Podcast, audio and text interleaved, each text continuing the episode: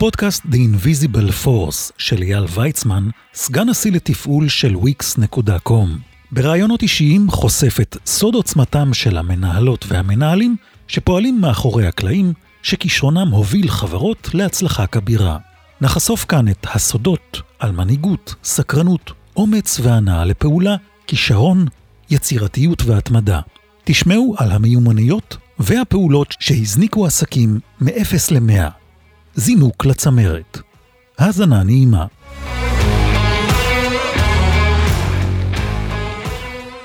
אייל ויצמן, סגן נשיא לתפעול של wix.com, חושף את סודות ההצלחה הבינלאומית, בניית מותג ובולטות, בשיחה מרתקת עם תומר לנצמן. תומר, יזם ושותפו של השף אסף גרנית ברשת המסעדות הבינלאומית, מחנה יהודה. האזנה נעימה. שלום לכולם.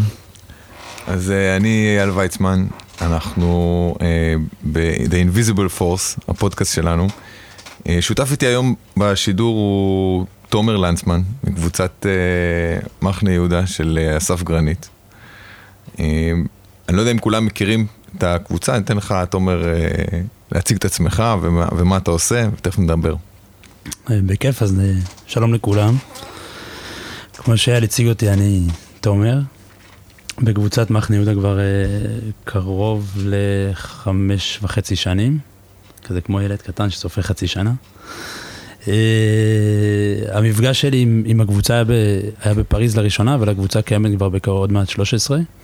מאז שפתחו את המסעדה, אסף ואורי פתחו את המסעדה הראשונה בירושלים, uh, שעשתה איזשהו שינוי, uh, נקרא לזה דמוגרפי, בתחום המסעדנות בישראל. אמ,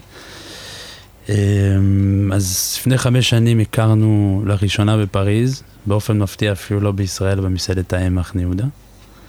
ומאז אה, נוצר איזשהו חיבור מקצועי ואישי ובאיזשהו אופן אפילו נורא אינטימי אה, ומיידי.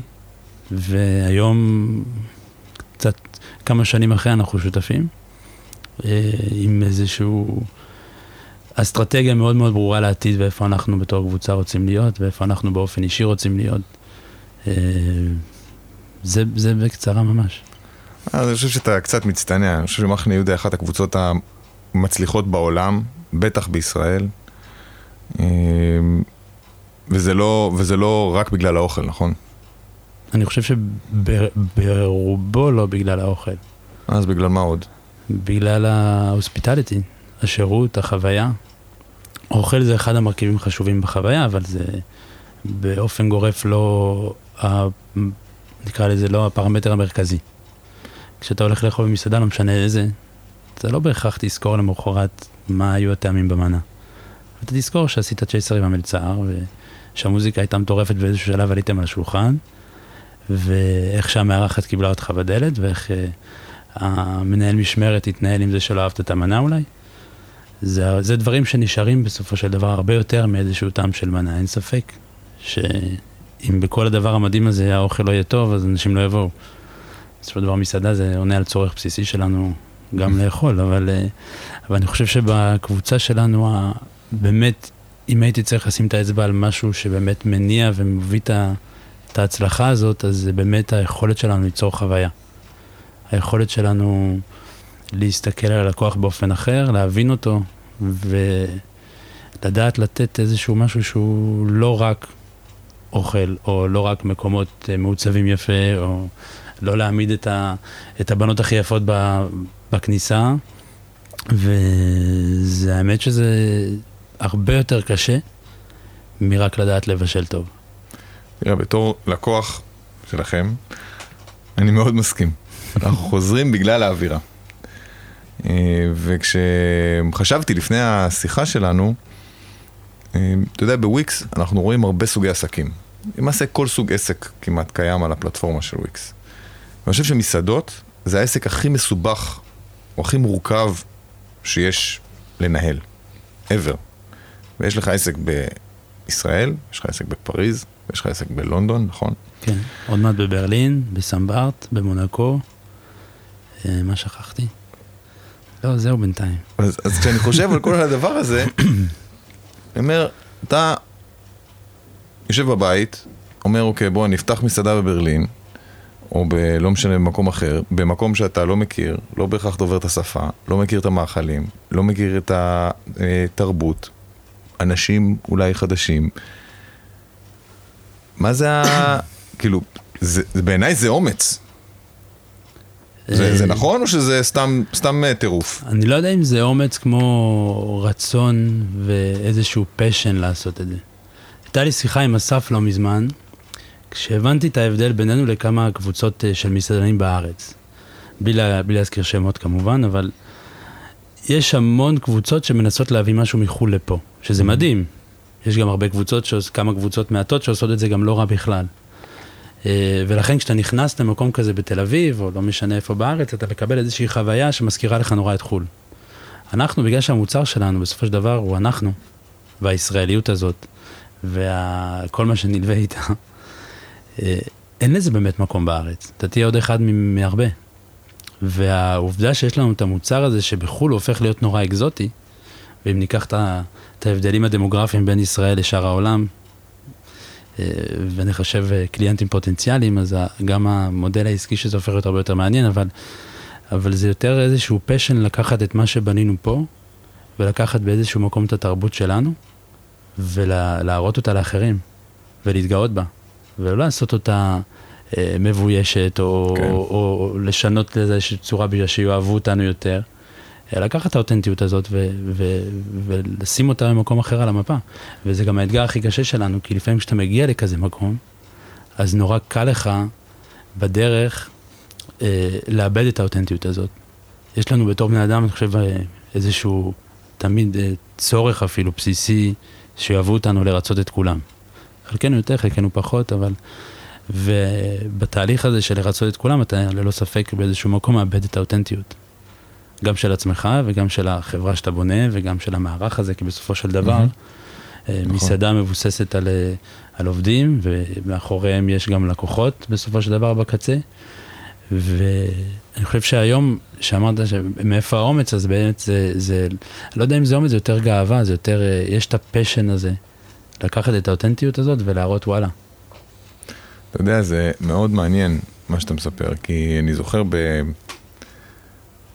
לפני מספר שנים, אולי שנתיים אחרי שוויקס נהייתה חברה פומבית, הלכנו לפגוש את משקיעים, משקיעים זה משקיעים מוסדיים, זה חברות גדולות שמשקיעות הרבה כסף.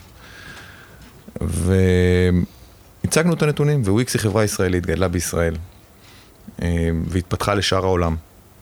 ועשתה מהלך דומה של, אוקיי, אנחנו חברה ישראלית, אבל אנחנו משכפלים את המודל שלנו לכל מקום, שכל מקום ירגיש מקומי.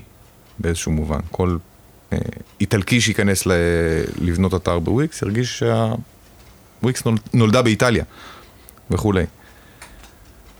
הוא אמר לנו משפט שאני לוקח אותו עד היום עם ה, גם עם העובדים שלי. הוא אמר, כשחברה אה, אמריקאית אומרת, אנחנו, we are going international, אני מבין שהם בצרות. כי חברה, לא, חברה אמריקאית לא יוצאת מארצות הברית. אבל אתם, כשאתם אומרים we're going international, אתם מתכוונים שיש לכם עוד פוטנציאל עצום לגדול בכל מקום בעולם. והמוצר שלכם הוא גנרי, הוא מתאים לכל מקום בעולם. אתם לוקחים את אותו דבר שהוא פשטות, שהוא אה, איזה סוג של אווירה, ואתה אתה אולי מכיר קצת את, את, את וויקס, אז אתה, אתה יודע גם, ומפיצים אותו בכל תרבות. ויש התאמות, אבל זה, זה, זה די דומה. וזה מה שמאמן בוויקס. אני חושב שזה גם עושה, זה חלק מההצלחה שלה. אבל אני חייב להגיד לך, בוא אני אספר לך סוד.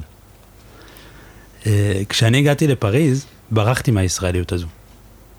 אני גדלתי בגבעתיים, אמא שלי עיראקית, אבא שלי גרמני-רוסי, בפערי וואו. תרבות מטורפים ומדהימים בו זמנית, סבתא שלי עיראקית גידל וסבא שלי שהחיו, גידלו אותנו, באמת, אה, לא חיממתי מעולם מנה. אוכל, לא הייתי מילדי מפתח כאלה שהם באים הביתה והבית ריק והשאירו להם איזה קופסה במקרר וצריך לחמם במיקרו עם הוראות כזה, לא הייתי, לא קניתי בדרך מהבית ספר לבית כמו כל המגניבים אה, סנדוויץ' או איזה כמה שטויות במכולת. אה, ובאיזשהו שלב ב, בילדות שלי זה קצת עצבן אותי. קצת עצבן אותי הדבר הזה. סבתא ש... ש... שהיא הבן אדם הכי מדהים שיכול להיות, ומעולם לא למדה יום אחד בחייה, ובכל זאת גדלנו עם בית פתוח וסירים אה, ל-400 איש ולא לשישה, כי היינו שישה נכדים, אנחנו שישה נכדים, עכשיו שמונה. ו... והיה משהו ב... ב... באופן האירוח הזה ובאותנטיות שלה, וב... ושלא הבנתי שהייתי ילד. ומצד מאידך, בצד השני, הקטלרי על השולחן, והשולחן נורא מסודר, ותקלי כסף, ואלו המנות, ו... שזה גם מהמם. ועד גיל יחסית מאוחר, לא הבנתי את הדבר הזה. לא הבנתי את הערך של, ה... של הדלת פתוחה, mm-hmm. סירים, פשטות, בקושי קרוא וכתוב וכולי. וכשהגעתי לפריז, בעצם היה לי איזושהי, לא בריחה, אבל נורא רציתי לא להידמות לדבר הזה. לא בהכרח לסבא וסבתא שלי המדהימים, אבל לתרבות הישראלית שהייתה לי קצת רף. והייתה לי תהליך אה, התבוללות במרכאות בהתחלה, של לברוח מזה כמה שיותר, עד רמה שלא באתי לארץ בשלוש שנים. ונלחמתי ולא, והגעתי לשם ולא היה לי לא שפה ולא כסף ולא ניירות. ולא, זה לא סיפורים כאלה של שנות ה-60, כן. הגעתי לניו יורק עם שתי דולר בכיס, ואם היום אני, יש לי 400 בניינים בסור, זה לא זה. עוד מעט אולי, אבל לא זה, עדיין לא שם.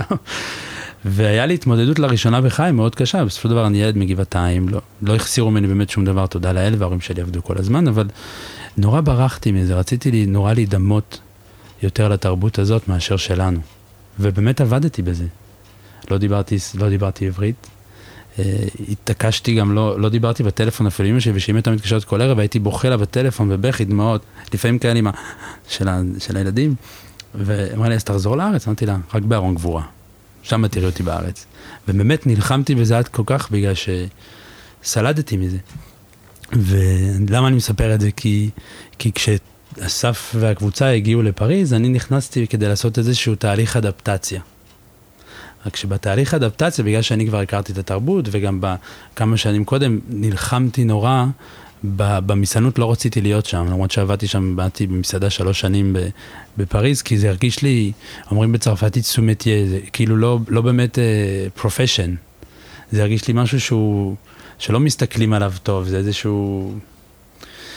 ונלחמתי בזה מאוד, ואז עזבתי את זה, ועשיתי כל מיני דברים בדרך, בין אם זה אופנה ובין אם uh, התעסקתי קצת בעיצוב, ואז אמרתי, אוקיי, מה ה top של באמת ההפך מה sous-métier הזה? זה גלריה של אומנות.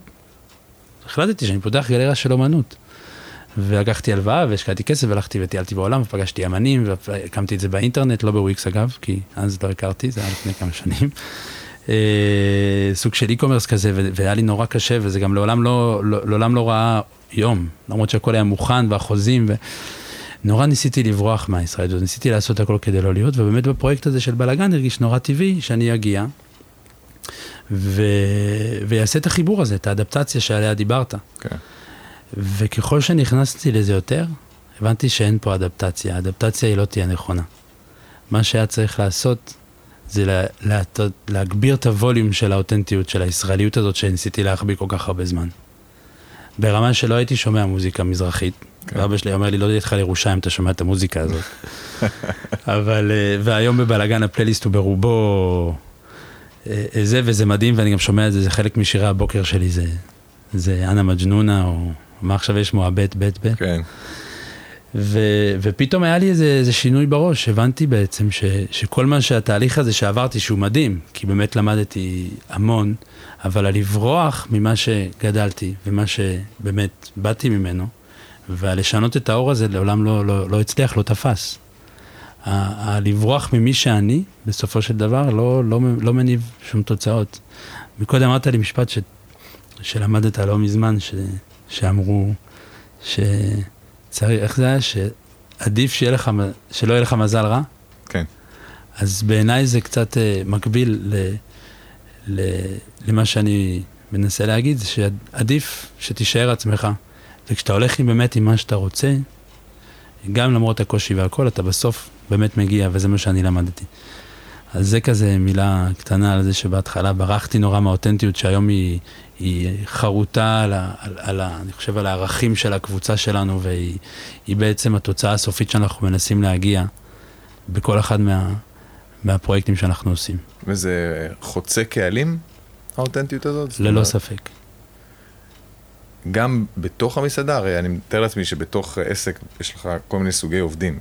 נכון, יש אה, מסעדה, אה, אנשי טבחים, הם בעלי מקצוע, לא יודע, אני זוכר טבחים מהצבא או מההתחלה, אתה לא רוצה להתעסק עם טבחים. הם מקצוענים, מחזיקים סכין, אתה לא רוצה להתעסק איתם. אה, זה באמת מה שהיה לך בצבא? פחדת להתעסק עם טבחים? להתעסק עם טבחים? ממש לא. בגלל שהם החזיקו סכין?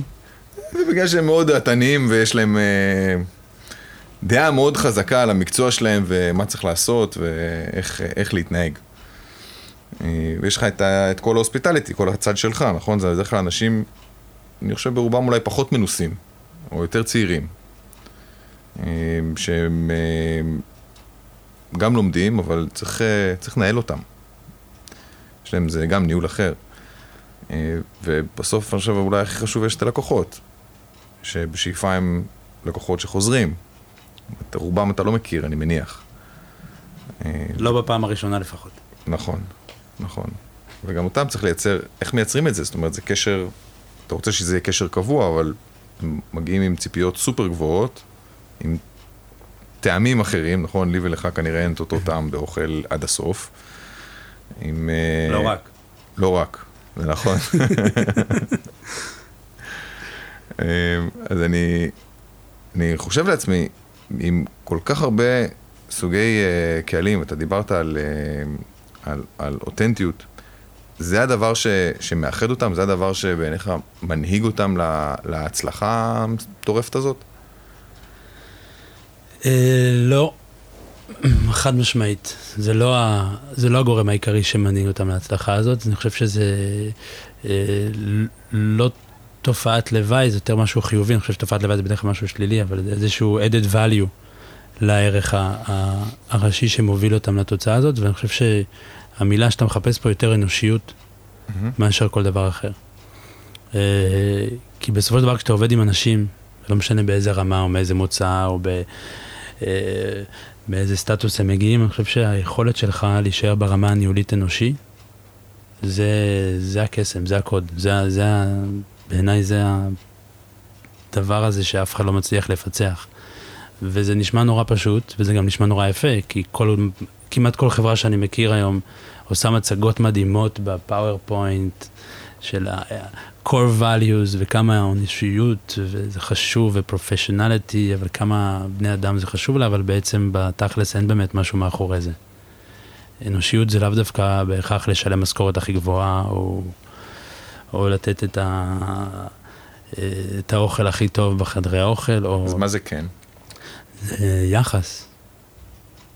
זה לתת יחס. גם אם אתה ארגון של אה, עשרת אלפים עובדים, וגם אם אתה ארגון של אה, שמונה עובדים, היחס הוא לאו דווקא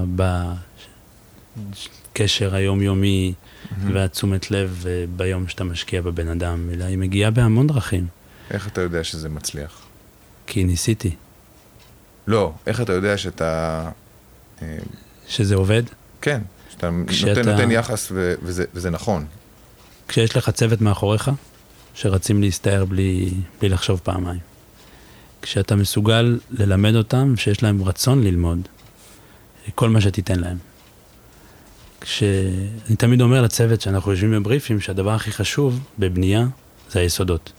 כי אם היסודות לא טובים, אתה לא יכול לבנות לגובה. אתה תבנה קומה 2-3, בסוף אולי יש שם איזה ורסאי קטן, אבל אם היסודות באמת לא טובים, אז אי אפשר להתקדם. והיסודות, שמבחינתי עם הצוות, הצוות הזה שעליו אנחנו גם בונים עוד צוות ועוד צוות, והגיעו חדשים, ויש תחלופה, ואתה יודע איך זה mm-hmm. לעבוד עם אנשים. לצערנו לא כולם נשארים לנצח. וברגע שאתה נותן להם את זה, אז זה היה... אתה בעצם בונה איתם איזה שהם foundation, איזה שהם יסודות מאוד חזקים שהם לא קשורים רק לרמה המקצועית שלהם. ו... איך אתה עושה את זה? בדיוק אני מנסה לחשוב, אני חושב שזה אחד מהחוזקים שיש, אתה יודע, אנחנו כבר עם אלפי עובדים בכל העולם, את רובם אני לא מכיר, והביטחון שלי, ש... אחד העובדים בארצות הברית או ביפן, הוא אחראי לסטנדרטים של העבודה כמו שאני מאמין, בלי שפגשתי אותו, הוא נובע מזה. הוא נובע מזה שאנחנו יודעים את רמת ההכשרה, ואנחנו, אה, את ה...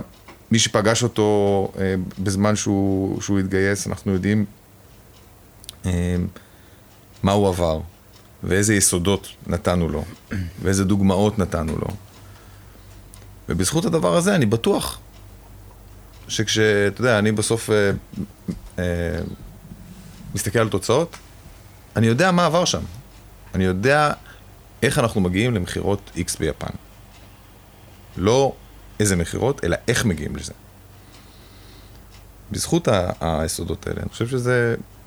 אבל אני יכול להגיד לך, בלי לזרוק פרחים על וויקס, שלפני יומיים הייתה לי איזושהי פגישה של קבוצות מיקוד בתוך החברה, והתעקשתי מאוד שיהיו עובדים חדשים מאצלכם, ולא רק הדינוזאורים שהכירו את וויקס, שהם היו, שעדיין יש להם שתי ספרות ב, במספר עובד.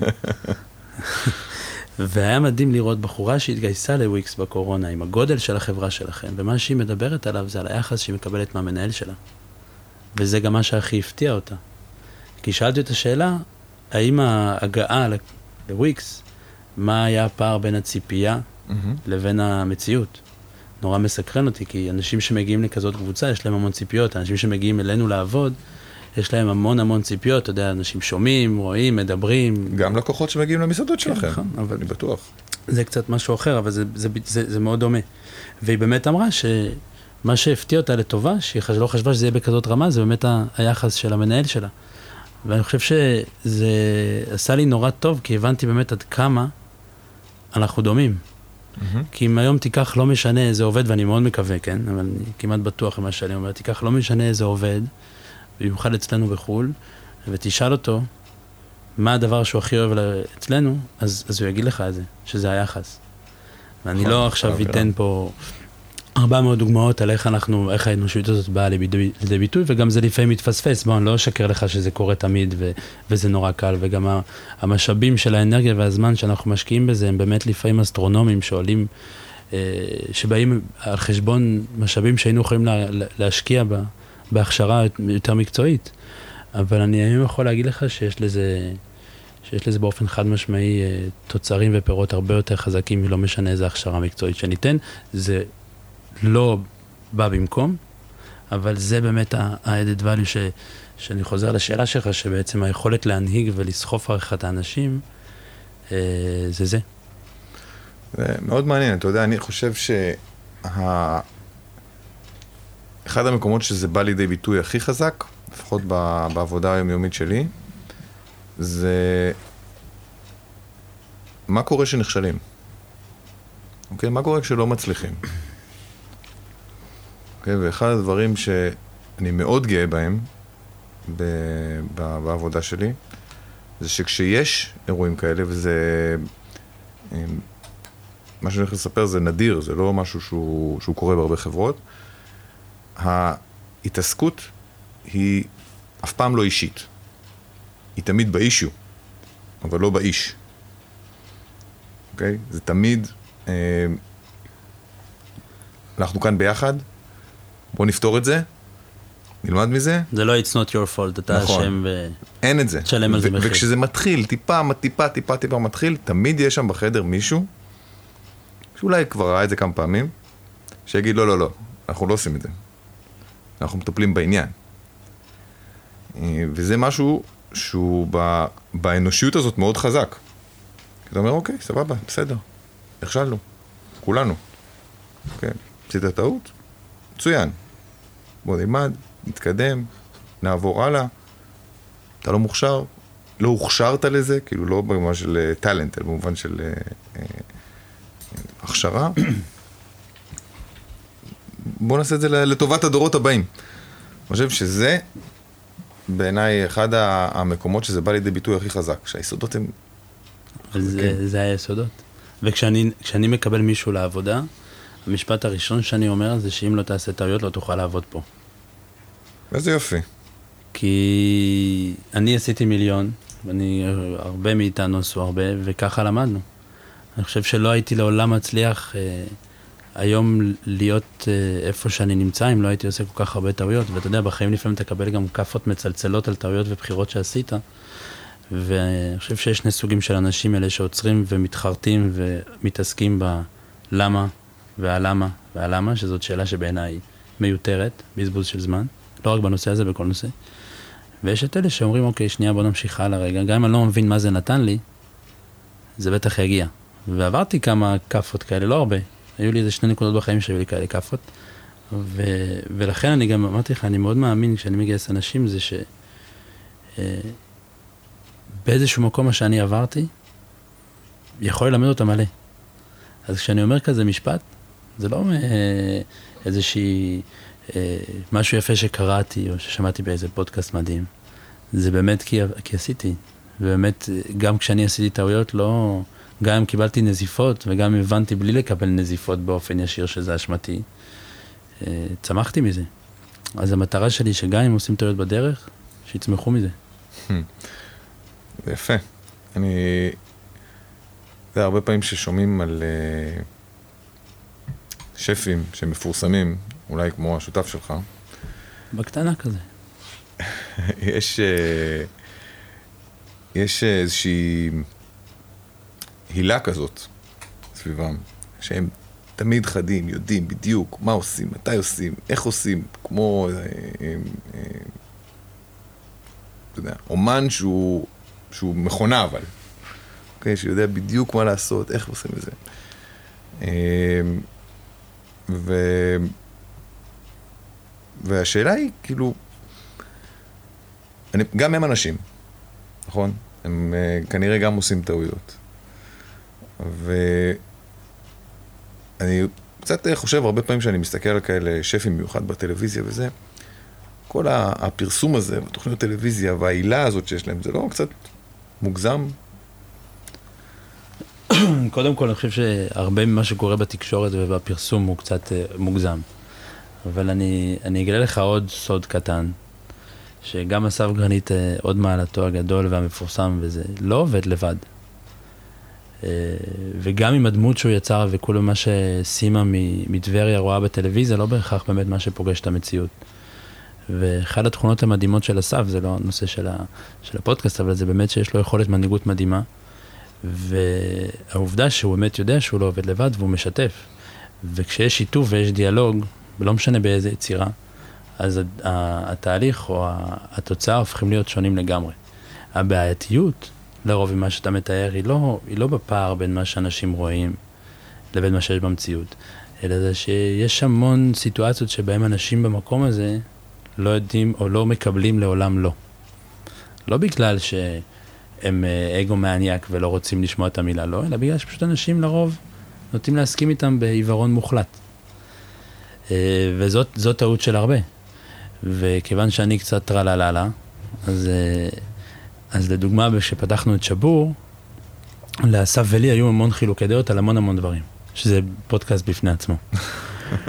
אמ, ואז באחת הריבים שלנו אחרי service, בחוץ, בגשם, בפריז, אנחנו עומדים אחד מול השני ועצבים, צרחות. אם היינו צ'ילבוט, זה היה שם משיכות בשיער, כאלה.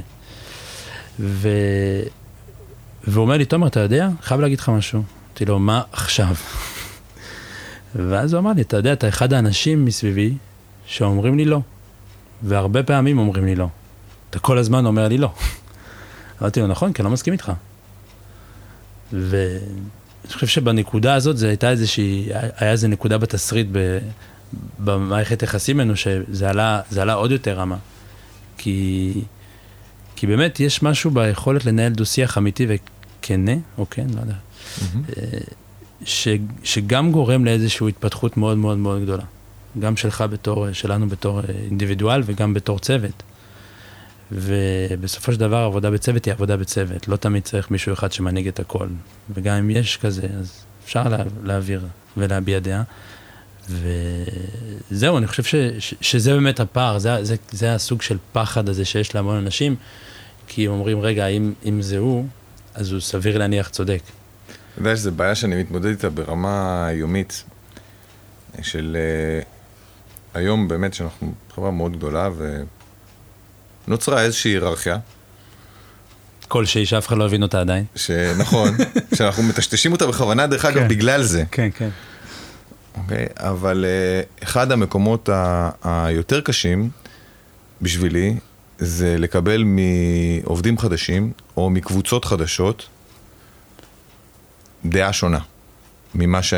ממה שאני דוחף. אוקיי? וזה, וזה זה קשה, זה לא בגלל שלא מעודד, או לא בגלל זה, זה משהו אינהרנטי שאנשים באים איתו, ומעט מאוד אנשים הם מספיק opinionated, בשביל לבוא ולהגיד, אה, לא, אתה טועה. וכשזה קורה, אז אני מבסוט, חוגג את זה.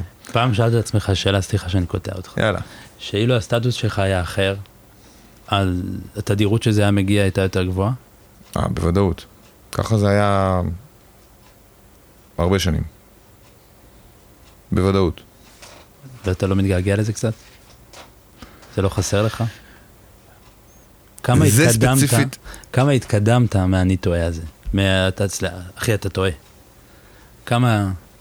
מלא, כל פעם שאמרו לי את זה. מלא, מלא. היום כשאני נכנס לחדר, כנראה שאני אחד האנשים הפחות חכמים בחדר. לא אמין, אבל בסדר. אמיתי, קצת צנוע מדי. אוקיי? אבל... אה,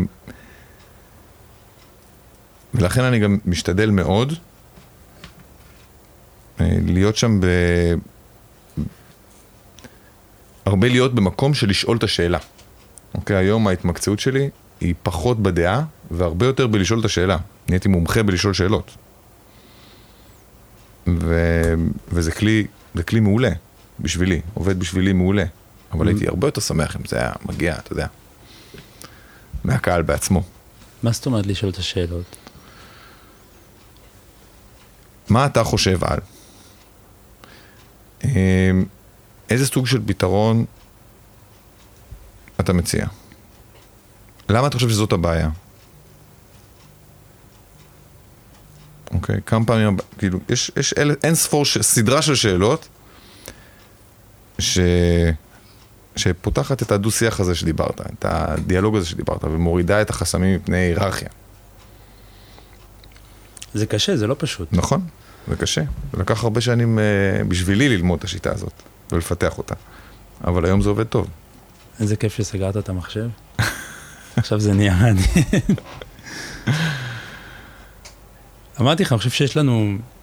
זה, לי זה היה תהליך מדהים לראות, במיוחד עם העבודה איתכם, כי אנחנו עובדים לא מעט ביחד עכשיו את, ה, את הנקודות המשיקות שיש לנו, וכשסיפרת לי על הפודקאסט הזה, זה נורא, באיזשהו מקום זה כאילו נורא ריגש אותי, וגם נורא חששתי מזה, כי אני כזה קצת, אני, אני די בצללים, מתוך בחירה. אה, גם אני. כן. אמיתי. כן, כן, כן, לגמרי. ו, וזה מדהים, כי אני חושב שיש, אה, ואני חוזר קצת גם לשאלה ש, ששאלת גם על הסף, על הפרסום, יש, יש המון צדדים שרוב האנשים לא רואים. מהמם. ומה ש... ורוב הנסתר על הגלוי, הוא, הוא באמת גלגלי השיניים שמניעים את המערכת הזו. אה, ואני חושב שזה דווקא, בגלל זה גם רציתי לבוא, אני חושב שזה דווקא נושא מאוד מעניין, כי, כי באמת להרבה אנשים אין יכולת להיחשף לזה. נכון. תמיד יש מישהו שהוא, שהוא בפרונט, שהוא הפנים. וזה מדהים, וזה מדהים וזה מעולה, ובאמת, וזה גם תפקיד שצריך לתחזק. נכון, זו עבודה קשה. מאוד. אה, כמו שכל אומן, מדונה שמופיעה, היא כנראה מגיעה עם צוות לא קטן. ש, ש, שמגיע ו, ועוזר לה, לה, לה לעשות, אבל מדונה היא בפרונט. אה, ובפודקאסט שלנו, אני מארח את אה, מנהל צוות ההפקה של מדונה, לצורך העניין, אוקיי? אה, כי אני באמת מאמין שמאוד כמוך, שהאנשים האלה אחראים במידה לא מבוטלת להצלחה של ארגון. והדרך שבה אנחנו מנהלים את, הש... את השאלות האלה, את הדילמות האלה, את האותנטיות הזאת, זה סוד, זה, אלה סודות של הצלחה שלא הרבה אנשים יודעים. נכון? אוקיי? ואני מאוד מאוד מקווה שבסדרה הזאת של הפודקאסטים, עוד אנשים ייחשפו לזה, ועוד אנשים יכירו בזה, ובערך שיש להם בתוך, בתוך ארגונים כאלה. כי אני חושב שהתכונות האלה, אתה יודע, האותנטיות, לדוגמה, היא תכונה שיש אצל כולם, במידה כזאת או אחרת. גם אנושיות. וגם אנושיות. אמ, אבל לקחת את הדבר הזה ולהפיץ אותו כמנוע לארגון, זה הקסם. וזה מה שגורם, אני חושב, להרבה מאוד אתה יודע מה אני תמיד אומר לכל המנהלים שלי? שמנהל טוב זה מנהל עצלן. עכשיו אני אעשה בסוגריים, אתה יודע, לי יש אופי של שמן, אבל אני לא שמן. אבל יש לי אופי של שמן. ואני אומר להם את זה כי ה... זה, זה הצורת חשיבה שלי.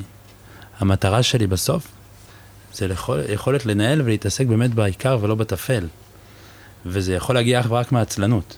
זאת אומרת שאני משתמש במילה עצלנות כי היא שלילית, אבל זה מגיע ממקום שאתה בונה את הכל, בשבילך בסופו של דבר לא יהיה הכי קל, אלא mm-hmm. כשתוכל באמת, יהיה לך את הזמן להתרכז במה שאתה רוצה. וזה כל בישיבת הנהלה מתחילה במשפט הזה, כי אני חייב, ואני מנסה בכל הכוח שזה יחלחל להם לראש, בגלל כל מה שדיברנו עליו, ובגלל הגאוות יחידה הזאת, וכולם מתאבדים על הדבר הזה, רובם. שוב פעם, אנחנו לא חיים בעולם מושלם, אבל ההתאבדות של כולם על, ה, על ה, להשיג את, ה, את השירות הכי טוב, את המוצר הכי טוב, ולהיות המסעדה הכי טובה. ו, um, הרבה מאוד פעמים העובד מנסה לעשות המון בעצמו, וכשאתה בתפקיד ניהולי, אתה לא יכול לקחת הכל רק עליך. ומה שאני רואה זה שיש המון סגירת פינות של הצוות הניהולי לצוות מתחתיהם, mm-hmm. שבסופו של דבר לא מכשיר כמו שצריך את הצוות למטה, וזה יוצר איזושהי תגובת שרשרת שבסוף היא באמת יוצרת ניהול שהוא קלוקל, נכון. שהוא לא טוב. ולכן אני חושב שאם התפיסה שלהם יהיו להיות יותר עצלנים, ופחות לסגור ולרוץ ולהתרוצץ ולסגור את הפינה הזאת, ורק לדאוג שיהיה בסדר, ואתה יודע, לתפוס ברגע האחרון את הדבר, אז הכל יעבור הרבה יותר חלק. אז, אה, והם תמיד צוחקים עליי שאני אומר את זה, כי אנחנו עצלנים, יודע, רוצים להראות שהם עובדים וכולי, לא, תראו אותי. תנו לי לשבת עכשיו בסמברט עם הטלפון שלי ולראות שכל ההזמנות, הנה יש לי, המערכת שולחת לי מי ה-VIP של הערב, המסעדה היא עשו לי את הזה, כיף, לא רואים מה קורה באמת מאחורה. נכון. אבל זהו, זה בזכות הדברים האלה שקורים והתהליכים וה, וה, האלה, אה, נוצר סרוויס מושלם. זה מזכיר לי תמיד בשיחות קריירה שיש לי עם עובדים, בעיקר עובדים טובים, טובים מאוד. אה, שואלים אותי, רגע, אבל אני רוצה עוד אחריות, ואני רוצה עוד זה, ואני צריך עוד לעשות את זה, ואני אומר להם, אתם יודעים מה ההבדל ביני לבינכם? שאני רוצה לנהל כמה שפחות. אתם רוצים לנהל כמה שיותר. בבקשה. ו... ואני חושב שמאחורי שה... האמירה הזאת, שהיא כאילו נאיבית, יש את בדיוק את כל הדברים שדיברת. וזה בעיניי מקסים, לראות איך אה, עסקים שונים מאוד, בגדלים שונים, בתעשיות שונות, בתרבויות שונות וזה, חווים את אותו דבר בדיוק. זה מהמם, אני, אני לא הכרתי כל כך את עולם ההייטק, למרות שיש לי אבא שעוד עבד באפרת, שהייתה, שהפכה להיות קומברס וכולי. לא כל כך הכרתי את זה מלבד אה, עולם האירועים שהיה אז אה, אי שם בסוף הניינטיז, בתחילת שנות האלפיים, משהו מאוד נחמד. ותחילה, ובכל תהליך העבודה איתכם זה באמת היה מדהים לראות את זה, ולא רק בדברים שהם נראים obvious, שהם נראים נורא ברורים, אלא גם בתפיסה על הגיוס משקיעים, וגם בתפיסה הכלכלית, אתה יודע, הייתה לי, אני אספר לך סיפור אחרון, כי אנחנו חייבים לסיים פה, נראה לי. כן, כן. אותתו לנו. אה, אני ואסף אה, הולכים ברחוב סנטו נורה בפריז, אה, בלאגן כבר שנתיים עובדת, מסעדה מאוד מאוד פופולרית, כולם באים, כולם אוהבים, מדהים, כתבות, עניינים וכולי, עם שותפים מקומיים בפריז, שאנחנו לא בהכרח הכי מסתדרים איתם, כי אנחנו לא חולקים את אותם דעות, לאו דווקא רק מקצועיות, אבל גם. אה, והם הציעו לנו לעשות עוד עסק איתם. ואני הולך עם אסף, ופתאום אה, לקנות צמידים, אגב, אם זה באמת מעניין אותך. Hmm. הייתה תקופת הצמידים. ופתאום מתחיל גשם זלעפות, נכנסים מתחת לאיזה סככון כזה, ואני אומר לו, רגע, אני חייב להבין, למה הדחף הזה תמיד אה, לעשות עם פרויקטים עם עוד אנשים? בואו נגדל ביצים, סליחה על הביטוי, ונעשה משלנו לבד.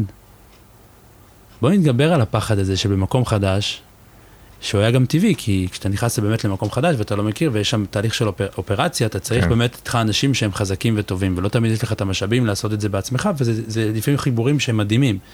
אמרתי, רבאק, בוא, בוא, מה יקרה? worst case scenario, לא יצליח? אי פעם עשית פרויקט שלא הצליח? בלי התנסות, באמת. אין לזה, זה, זה לא בקסם שלו. ואני חושב שמאז השיחה הזו, הוא אמר לי, טוב, לך תחפש מקום. וככה נולדה שבור.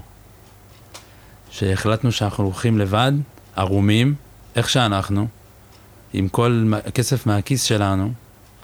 אה, הבנקים אז עוד לא רצו לתת לנו בפריז, עוד לא בהכרח רצו לתת לנו הרבה כסף והרבה מימון, וזה פרויקט שהתחיל עם סכום מסוים והכפיל אותו בשתיים וחצי. אה, ו- ו- ובעיניי, אתה יודע, הגישה הזאת, ופתאום לקום ולהרים את הראש שנייה ולהגיד, רגע, let's do it, הוא... זה משהו שלא להרבה אנשים באמת יש אומץ לעשות את זה, שמוביל בסופו של דבר להמון compromising, של פשרות, נכון. שבסופו של דבר נראות גם במוצר הסופי שלנו. אני נכון. חושב שאנחנו בתור חברה, התהליך הזה שעברנו, שגם באיזשהו מקום קצת פחות או יותר, עם כמה מיליונים שונים, כמה אפסים שונים, אתם עברתם, והוא הוא מדהים.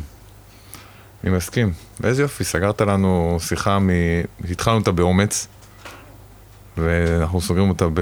באומץ לעשות את הדבר שאתה מרגיש אותנטי לגביו. אני חושב שזה סוד מפתח בהצלחה של כל עסק. אז המון תודה לך, תומר. תודה לך. ונשמח לכל המאזינים שיעקבו לפרקים הבאים. תודה רבה. תודה. תודה לכולם.